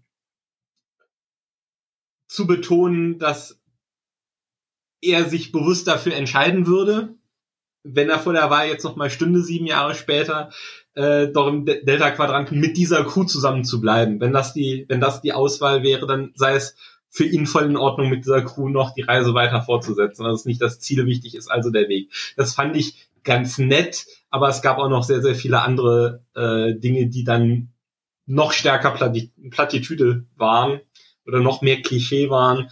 Ähm, und sie holen halt nicht keinen neuen Aspekt aus diesem Dilemma raus. Äh, sie finden jetzt lustigerweise einen Weg äh, to have their cake and eat it too. Also wir kommen nach Hause und wir verletzen die oberste Direktive, ganz dramatisch. Jetzt diesmal nicht nur für zwei Kulturen, sondern für äh, ja mehrere tausend Kulturen, die von den Borg bedroht sind. Und wir schmeißen auch noch, weil äh, Captain Janeway und Admiral Janeway ähm, lange genug äh, über die Idee brüten, schmeißen wir oben noch Genozid oben drauf. Also wir konterkarieren äh, iBorg äh, der Folge mit, äh, die Hugh einführt, wo ähm, die Next Generation Crew eine ganze Episode lang darüber brütet, ob es denn moralisch vertretbar ist, äh, diese eine Borg-Drohne äh, mit einem ja effektiven Computervirus zum Kollektiv zurückzuschicken. Ähm, das entscheiden äh, die beiden Janeways bei einer Tasse Kaffee und dann wird das einfach zur, zur Vollstreckung gebracht. Ähm, aber das sind so Dinge, die mich am Finale über das, was ihr erzählt habt, hinaus noch stören. Ich finde, es ist eines der schwächeren Finale, wenn ich ehrlich bin. Ähm, ja.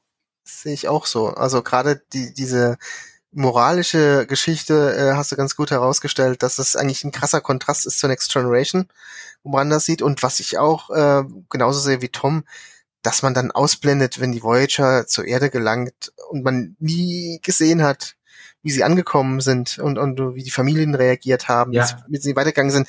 Das kann man nicht machen. Also ist ein schönes genau, Bild, klar, setzen sie einen Kurs nach Hause, mhm. das ist auch wieder die Klammer zum Pilotfilm also Pilotepisode und ähm, schönes Bild, Voyager in Begleitung der Föderationsschiffe zur Erde, aber das, das hätte einfach zwingend dazugehört, dass man das nochmal sieht. Ähm, das, das gehört einfach dazu. Ähm, ich weiß nicht, ob du, ähm, wie hieß denn der, The Pacific geguckt hast, das ist ja auch eine, eine äh, Kriegs-, äh, Antikriegsserie. Der, hast du, kennst du das? Nee, kenn, kenn, sagt mir gar nichts. Okay, äh, das ist äh, quasi das Gegenstück zu äh, Band of Brothers, bloß äh, mhm. im Pazifikkrieg. Und da haben die sich zum Beispiel auch nochmal eine ganze Folge genommen am Schluss, ist ja eine Miniserie, wie die nach dem Krieg nach Hause kommen und wie die das verarbeiten. Mhm. Was ja auch nicht unbedingt so typisch ist. Ne? Also man hätte auch mal sagen können, okay, jetzt ist in, in Japan und der Krieg ist jetzt vorbei. Und, und man sieht aber nochmal extra eine Folge, wie sie damit umgehen, wenn sie nach Hause kommen, wie sie traumatisiert sind, wie ihr Leben weitergeht. Und das hätte, hätte man bei Voyager vielleicht keine extra Episode machen müssen, aber man hätte wenigstens noch mal eine Viertelstunde oder zehn Minuten einfach zeigen müssen, wie sie dort ankommen. Das, ähm, dass man das nicht gemacht hat, hat vielleicht nicht in die Dramaturgie gepasst, aber es passt nicht äh, zur Serie einfach. Wenn man also, so eine lange Re äh, Reise bei hat. diesem hätte, hätte wäre wenn. Also man hätte sicherlich eine Variante wählen können, äh, ohne Zeitreise. Ähm, dies nebenbei, also ich finde die völlig überflüssig. Also der, der, dieser Zeitreise-Aspekt, ähm, der fügt eigentlich dieser Story relativ wenig hinzu. Also er, er hätte das Potenzial gehabt, was hinzuzufügen, wenn sich die Episode tatsächlich mal oder die erste Episode tatsächlich für das Schicksal der, der Figuren interessiert hätte. Tun sie aber eigentlich nicht wirklich. Ähm, also man könnte, das Finale von Voyager funktioniert eigentlich ohne Zeitreiseplot immer noch ganz vernünftig. Man müsste sich irgendwas Schlaues überlegen, weswegen die Voyager es in dem Nebel lang genug gegen die äh, Borg überlegt, äh, überlebt, aber nach äh, Dark Frontier und Scorpion und Uni Matrix Zero ist das auch alles Makulatur. Ähm, witzig wäre ja gewesen, wenn die Voyager es irgendwie schafft, äh, entweder Mitte der siebten Staffel oder gegen im, im letzten Viertel der dritten Staffel, äh, der siebten Staffel nach Hause zu kommen, aber dadurch quasi eine Tür offen bleibt zur Erde oder eine den, den Borg oder einer anderen feindlichen Macht äh, Grund gäbe, ihr quasi hinterher zu kommen. Also dass sie so im Prinzip so wie Battlestar Galactica, wie die Galactica äh, von den Zylonen verfolgt, quasi von den Borg verfolgt ist, dass sie nach Hause kommen können. Wir spielen die ganzen Interaktionen durch und dann merken wir, Mist, wir können eigentlich nicht auf der Erde bleiben, äh, oder äh, weil, weil da äh, eine, eine feindliche Invasionsarmee hinter uns her ist, die aus irgendeinem Grund die Vulture oder die Crew oder sonst irgendwas braucht. Und dann die Crew vor die, vor die Frage stellt, naja, äh, reisen wir denn freiwillig wieder zurück und machen von der anderen Seite dieses, äh, dieses Tor dicht? Und wenn ja, wer reist denn wieder zurück? Muss das denn die ganze Crew sein oder ist das dann vielleicht nur Janeway, die die äh, die die Konsequenzen daraus zieht, äh, quasi ihren ihren Fehler von sieben Jahren von vor sieben Jahren wieder gut machen zu wollen oder irgend sowas in der Art. Also da hätte man man hätte sicherlich einen Modus finden können in einem äh, etwas strenger serialisierten ähm, Verfahren, aber es müssten auch nicht viele Episoden sein. Vielleicht hätte man auch das so wie Best of Both Worlds irgendwie in drei Episoden abhandeln können, weiß ich nicht. Ähm, um tatsächlich der, der Crew, die wir kennen und nicht irgendwelchen Abziehbildern, die, die 20 Jahre in die Zukunft gedacht wurden, nochmal tatsächlich Interaktionen mit der Föderation, mit diesem Umfeld irgendwie zu, äh, zu ermöglichen. Die ganze die ganze Marquis-Crew muss, hat ja ihre Trauer darüber, dass ihre, ähm, äh, ihre alten Mitstreiter vom Dominion abgeschlachtet wurden. Das mussten die ja irgendwo zwischendurch in Pathfinder, glaube ich, irgendwie mal zwischen Tür und Angel äh, bewältigen. Ähm, also das fand ich sehr, sehr schade, wirklich, dass das so abrupt endet. Und das Pacing dieser letzten, äh, dieses Finales selbst ist auch relativ schlecht was der Tatsache geschuldet ist, dass es auch wieder für Syndication und Wiederholungen geschnitten war oder aufgebaut war. Es gibt einen Cut, äh, um das Finale in zwei Einzelfolgen zu zerlegen, in dem Moment, wo Admiral Janeway in der, äh, sagen wir mal, Gegenwart der siebten Staffel Voyager ankommt. Also was ist das da? 23, 73 oder was? Nee, mehr. Später, 78, glaube ich. 80 oder was? 78, glaube ich. 78, okay. Ähm, das heißt, der, dieser, diese ganze erste Folge hat Material, um vielleicht 20 Minuten zu unterhalten. Und dann ist genau das, was ihr eben gesagt habt, so die, die andere Dreiviertelstunde, da muss viel, viel, viel zu viel passieren. Ähm, und es wirkt einfach nach meinem Dafürhalten recht unrund. Also es war okay, es war wieder ein ordentlicher Fernsehfilm der Woche, ähm, aber davon hatte Voyager tatsächlich in den sieben Jahren auch deutlich bessere. Also jeder andere der Borg-Zweiteiler wäre jetzt besser gewesen als Endgame selbst. Ja. Interessant wäre auch gewesen oder sehr mutig, Da hätte ich wahrscheinlich auch ein Problem gehabt früher, aber im Nachhinein äh, fände ich es vielleicht gar nicht mal so schlecht, wenn man äh, die Voyager hätte nicht zurückkommen lassen. Das wäre auch eine Idee gewesen, ne? Oh ja. Und dass man vielleicht das oder die gesamte Serie so konzipiert hätte, dass man einen Generationenschiff draus macht und dass man dann äh, vielleicht, äh, so wie bei Galactica, der Originalserie, das ist nicht so gut gelungen, aber die Idee Mhm. fand ich nicht schlecht, dass man dann vielleicht sagt, okay, vielleicht machen wir dann doch nochmal eine Staffel und dann äh, sind 30 Jahre vergangen oder 40 und wir haben, haben irgendwie nochmal eine neue Generation. Ja, an, an Kindern vielleicht oder so. Mhm. Oder man lässt es einfach offen. Oder was ja auch so in der Diskussion war, das haben sie, glaube ich, dann aber abgelehnt, dass man irgendwie die Zeit zurückgedreht hätte und ähm, die Voyager hätte diese Reise gar nicht unternommen, sondern wäre dann doch wieder zurückgekehrt. Ne? Das wäre auch eine Möglichkeit gewesen. Aber um diesen Aspekt mit der Zeitreise nochmal anzugehen, Ja. ich glaube, da hat man auch einfach sehr stark versucht, ähm, die letzte Folge von Next Generation zu imitieren. Ne? Auf jeden Fall. Und da hat's aber gepasst wegen Q, der Picard Mhm. ihm diese Möglichkeit gegeben hat. Das ist ein ganz anderer geschichtlicher oder äh, erzählerischer Kontext. Und bei bei Voyager passt's einfach nicht. Ne? Ähm, wie du richtig gesagt hast, es wirkt einfach überflüssig. Das hätte man auch anders lösen können. Und äh, da hätte da hätte bestimmt irgendjemandem noch eine bessere Idee einfallen können, wie man die Voyager spektakulär nach Hause bringt und nochmal irgendwie nochmal das, das Dilemma aufgreift vom Pilotfilm, vielleicht auch noch ein bisschen mehr einbaut, was hat man denn eigentlich in diesen sieben Jahren alles erlebt und ähm, welche Techniken hat man erforscht und dann hätte man vielleicht irgendwie noch eine andere Möglichkeit finden können. Ähm, ich hätte auch generell ist verdammt interessant gefunden, wenn wenn man wirklich in Etappen weitergegangen wäre und dann wäre die Voyager irgendwann mal am, äh, wenn sie normal nach Hause gekommen wären, ne? Vielleicht Mhm. In, zwischendrin immer wieder mal so Schritte gemacht hätten und wenn sie dann vielleicht auch mal noch durch, durch den Beta-Quadranten geflogen wären. Also ähm, das hätte ich irgendwie cool gefunden. Und so hat man es einfach viel zu schnell aufgelöst. Man hat gewusst, okay, die werden nach der siebten Staffel nach Hause kommen und dann nimmt man halt äh, hier den einfachsten Weg, nämlich einen Borg-Transwarp-Kanal und ähm, ja, nee, ich hätte diesen Aspekt mit dem, die kommen nicht nach Hause oder ein Generationsschiff, den hätte ich deutlich spannender gefunden. Ja, also die, für die letzte Staffel Voyager hätte es sicherlich viele, viele, viele spannende Alternativen gegeben, äh, die, die aufzuziehen. Äh, und das war tatsächlich wahrscheinlich die sicherste Vari Variante, die unaufgeregteste und, und sicherste Variante. Also wenn ich mir dann angucke, ich habe ja nochmal parallel mir die Liste mit Episoden aufgelegt. Ähm, es ist halt auch in der letzten Staffel nicht mehr so wahnsinnig viel Spannendes passiert. Ja. Muss man noch der Fairness halber sagen. Also ähm, das hätte der Serie insgesamt, glaube ich, auch gut getan, tatsächlich wie Enterprise in der dritten Staffel, äh, so gut oder schlecht man das äh, finden mag, ähm, tatsächlich nochmal einen, einen ganz anderen Spin zu geben. Das hätte ein durchaus aufregendes Szenario sein können. Aber wahrscheinlich auch da war der limitierende Faktor, nein, wir sind die UPM äh, Tentpole-Serie und alle unsere Folgen müssen mehr oder weniger in beliebiger Reihenfolge zu jedem beliebigen Zeitpunkt in beliebigen Wiederholungen ähm, einzeln guckbar und verständlich sein.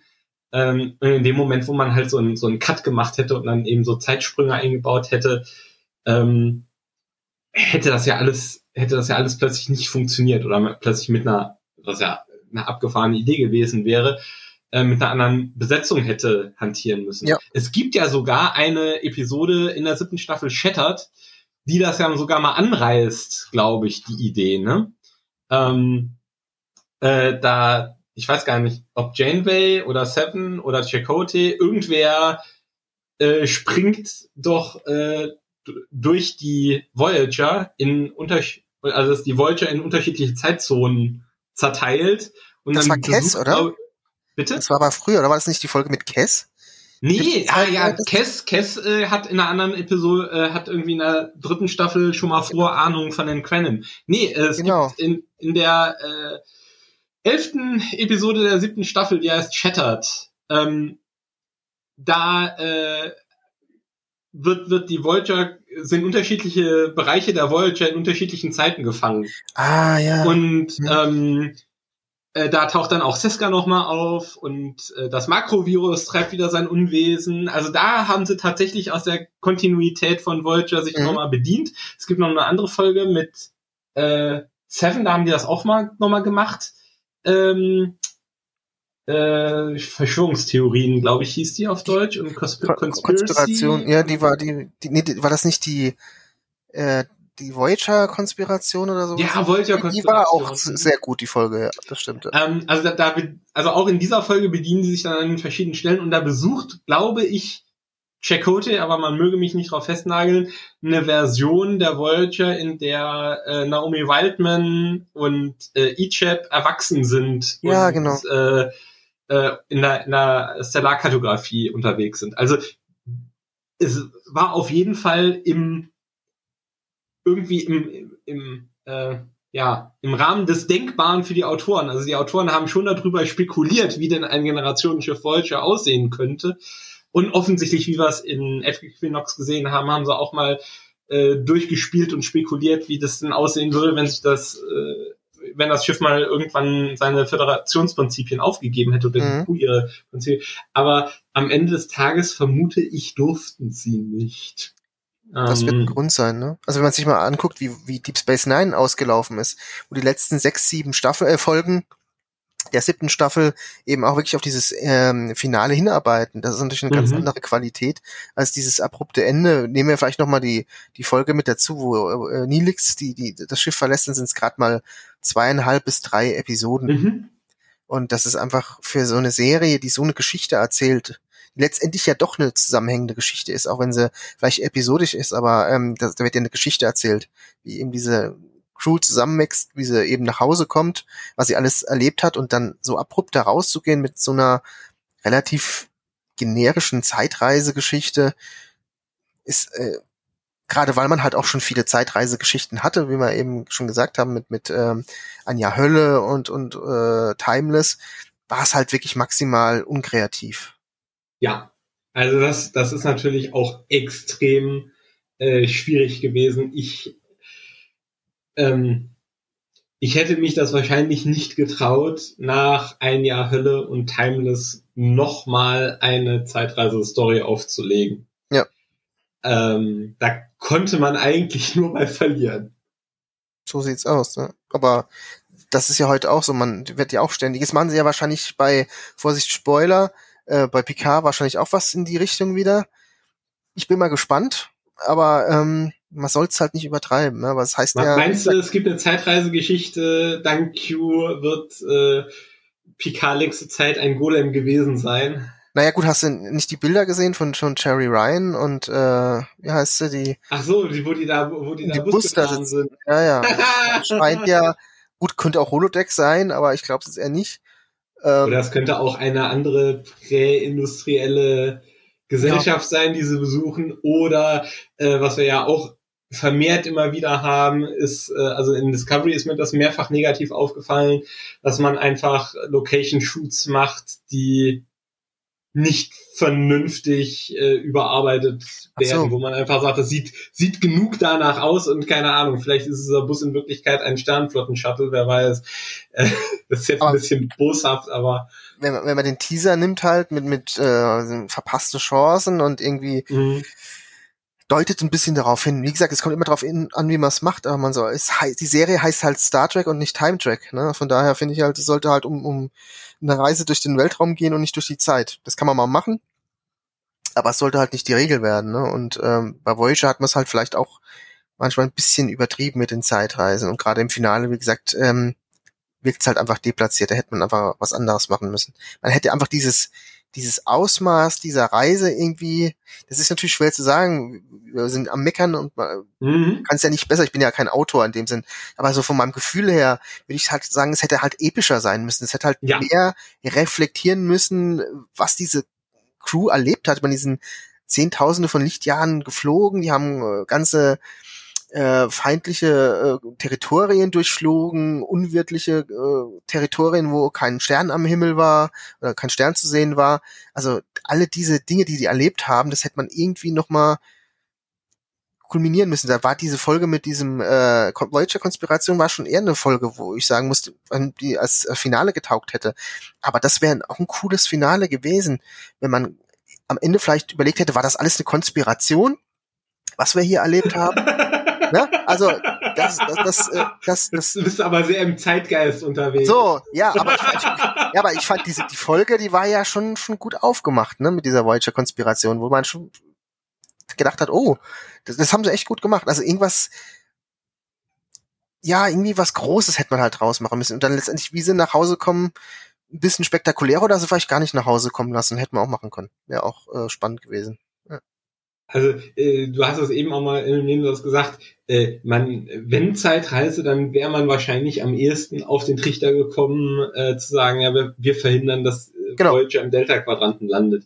Also das ist mir nochmal, ich habe das nochmal recherchiert für meine äh, Rezension, die ich geschrieben habe. Wenn man tatsächlich ähm, Janeway unterstellt, dass sie, sagen wir mal, äh, aus äh, wirklich quasi als Schutzpatronin ihrer Crew äh, die Zeitreise unternimmt, um sicherzustellen, dass möglichst viele ihrer Leute äh, nach Hause kommen, dann hätte sie halt nicht äh, da, äh, was hatten wir eben gesagt, es war äh, 78, hätte sie nach 78, sondern nach 71 zurückfliegen müssen Klar. um direkt zu verhindern, dass die Voyager in den Delta-Quadranten verschleppt wird. Weil zu dem Zeitpunkt hatte äh, Voyager äh, irgendwie schon, glaube ich, drei Dutzend äh, Tote zu beklagen. Aber anscheinend alles Leute, die nicht wirklich beliebt waren. Genau, alles Leute, die ihr nicht wichtig genug waren. Der, der, der, der, ihr, ihr erster Offizier scheint ja wirklich total egal gewesen zu sein. Der Ja. den hat sie keine Sekunde getrauert. Und den, den Arzt scheint ja auch keiner leiden zu können, irgendwie. Und war natürlich auch rein zufällig sind alle medizinische Personal, äh, sind alle umgekommen, ne? Der, weil eine Konsole explodiert ist in der Krankenstation. Ja. Ähm, bei einem Schiff von 140 Leuten hast du vielleicht auch jetzt nicht das gleiche Personal wie auf der Enterprise D, Ja. aber mehr als einen Wissenden hätte man wahrscheinlich schon mitgenommen auf die Reise, ja. gen genau. Ähm, ja, also das ist halt, das ist halt doof. Also wenn du dann versuchst, daraus die Entscheidung noch zu rationalisieren, warum denn dahin, äh, kannst natürlich noch, du kannst natürlich noch einen Punkt dafür machen, von wegen, ja, Janeway war es halt wichtig, dass sie Seven von den Borg befreien. Und vielleicht kannst du noch irgendwie eine Schleife drehen, aber ich weiß nicht, warum Janeway auf den Trichter kommen sollte, wenn es ihr darum geht, also das, die Leben der Leute, Leute zu schützen, dass er auf die Idee kommt, na ja, also äh, vielleicht muss ich einen Zeitpunkt wählen, wo Nilix wieder den Anschluss an sein Volk gefunden hat und deswegen nehme ich diesen, diesen Zeitpunkt, aber der eigentliche Grund ist halt, man will nicht den Zorn der Fans auf sich ziehen, indem man sagt, so und die sieben Jahre, die er jetzt äh, hunderte Folgen mit dieser Crew gefiebert hat, da drücken wir einen dicken Reset-Button und das ist alles nicht passiert. Das, Nee, das ist der eigentliche verstehen. Grund, weswegen, ja. Das kann ich auch verstehen, aber dann hätte man halt sich diese Zeitreisegeschichte halt wirklich sparen müssen, wie du richtig gesagt hast, weil es sparen gesehen keinen können. Sinn Also, macht. Ja, ja. natürlich. Na gut, ähm, eine positive Sache will ich aber noch loswerden. Ähm, das ist mir eben auch eingefallen, als du, ähm, als, als, als du noch die, die alternativen äh, Welten aufgemacht hast. Ähm, Im Prinzip war Voyager das letzte Mal, dass man tatsächlich irgendwo dahin gegangen ist, wo vorher noch niemand zuvor gewesen ist.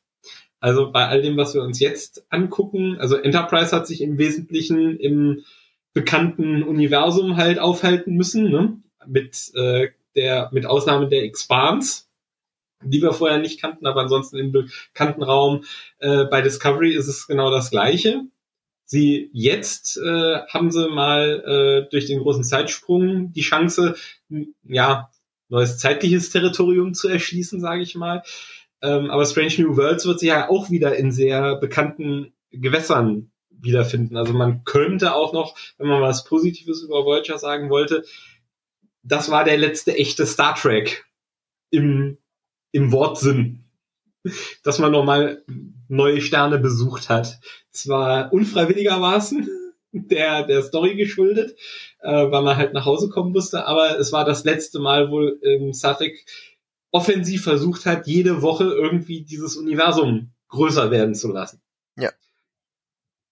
Und was die Serie auch transportiert hat, was mir, wie gesagt, bei den neuen Serien in weiten Teilen fehlt, ist, dass diese Crew trotz ihrem Schicksal diese Lust hatte, was zu erforschen. Die haben diesen, Mhm. diesen Spirit, diesen, diesen Forschergeist, diesen Sense of Wonder, den wir ja immer haben wollen. Äh, es geht nicht die ganze Zeit darum, irgendwelche Katastrophen zu verhindern, die Galaxis zu retten. Das kommt auch mal vor. Aber im Wesentlichen geht es darum, wir wollen nach Hause und wir wollen was entdecken dabei. Wir wollen was sehen. Und wir, wenn wir mal anhalten müssen, um was zu sehen, dann halten wir halt auch an. Ne? Das ist, das, das ist wirklich ähm, gut angekommen. Generell muss ich sagen, Klar, Next Generation hat mir besser gefallen, deutlich besser, Deep Space Nine auch. Deep Space Nine war mir immer wichtiger als Voyager, weil die ja im Wesentlichen parallel gelaufen sind. Bei Enterprise hat mir gefallen, dass es eben ein bisschen sich abgehoben hat von dem, was davor war. Nichtsdestotrotz äh, gehört Voyager für mich einfach auch äh, zu einer ganz tollen Kindheitserinnerung. Ja, diese drei Serien im 24. Jahrhundert, Mhm. die, die sind einfach für mich der Kern von Star Trek, weil ich damit aufgewachsen bin. Also Ja. für mich wird Star Trek von der Zeitperioden, die wir alle haben mittlerweile, von den ganzen Zeitperioden, ist für mich der Kern das 24. 24. Jahrhundert mit, mit Voyager auch und, und Deep Space Nine und Next Generation. Und man muss einfach sagen, es war einfach auch äh, immer ein schöner Start ins Wochenende. Freitags abends, man hat sich gefreut, Voyager kommt oder halt auch samstags. Also nicht nur wegen Wochenende, sondern auch so. Und ähm, mir hat die Serie Spaß gemacht. Also äh, sicherlich, es gibt mehr Kritikpunkte wahrscheinlich bei Voyager als bei TNG oder Deep Space Nine. Man hätte einiges noch mehr äh, ausbauen können, aber letztendlich, es war eine, eine unterhaltsame Serie, die, die viele Highlights hat, definitiv. Und äh, die, die ich mir auch heute gerne nochmal angucke. Ich gucke vielleicht dann doch eher lieber Next Generation und Deep Space Nine als, als Voyager. Gut, bei Voyager kommt eben ähnlich wie bei Deep Space Nine halt noch der äh, Faktor dazu, dass es halt keine HD-Version gibt. Wir wollen mal hoffen, Mhm. dass es noch kommt. Aber ähm, generell ist es eine Serie, die, die viel Spaß gemacht hat. Also eine gute Serie, vielleicht nicht das äh, höchste äh, Fach im Regal in, in Star Trek, aber ähm, eine, eine gute Serie auf jeden Fall. Ja, dem würde ich mich, glaube ich, einfach so anschließen. Wir haben ja die Kritikpunkte. Podcast-typisch, Soncast-typisch, äh, lange genug, äh, lange und ausführlich genug ähm, beleuchtet. Ja, also das ähm, ist sicherlich auch mein äh, 24. Jahrhundert ist sicherlich mein Heimathafen, wahrscheinlich auch in der Abstufung TNG, Deep Space Nine, Voyager. Da würde ich, da würde ich direkt mitmachen. Jo, ja, okay. Dann äh, weisen wir noch darauf hin. Wir wissen nicht ganz genau, wann wir diesen Podcast ausstrahlen werden, aber er erscheint auf jeden Fall im Rahmen einer Voyager-Themenwoche zu Ehren des äh, 20-jährigen Finales äh, Endgame. Äh, das heißt, wenn euch dieser Podcast gefallen hat und ihr noch ein bisschen mehr darüber äh, erfahren wollt und noch ein bisschen in Nostalgie schwärmen wollt, äh, besucht uns auf äh, trackzone.de oder auch bei den Kollegen vom Communicator Space, mit dem wir jetzt kooperieren. Ähm, denn da gibt's noch ganz viel anderes. Es gibt äh, Umfragen zu Voyager, wo ihr mitmachen könnt und selber noch teilen könnt, äh, was ihr mit dieser Serie verbindet. Äh, wir haben, wie gesagt, einen brandneu eine brandneue Rezension zum Endgame-Finale. Äh, Tom hat noch mal in sein Bücherregal gegriffen und erzählt noch mal nach, was denn in den Büchern passiert ist nach der Heimkehr der Voyager zur Erde. Also es gibt viele, viele spannende Dinge, die ihr dann bei uns rund um das Thema Voyager und 20 Jahre Endgame auf der Webseite findet. Und ja, wir hoffen, dass euch das gefällt und äh, lasst es uns in den Kommentaren wissen, ähm, wie ihr denn zu Voyager steht, was eure Lieblingserinnerungen sind, äh, was ihr mit dieser Serie verbindet. Äh, ihr seht vielleicht das eine oder andere ganz anders als wir. Wir sind auf jeden Fall gespannt. Danke fürs Zuhören und bis zum nächsten Mal, würde ich sagen. Tschüss. Jo, dann Ende aus. Tom, hast du noch gute letzte wichtige Worte? Nee, hab Ja, ich bin nicht. Alles gut, alles gesagt Ähm, worden. Wie, wie? Ah, ich habe schon gedacht, äh, haben schon gedacht, der Fürsorger hat dich entführt. Suspiria. Das Spiria, ja genau.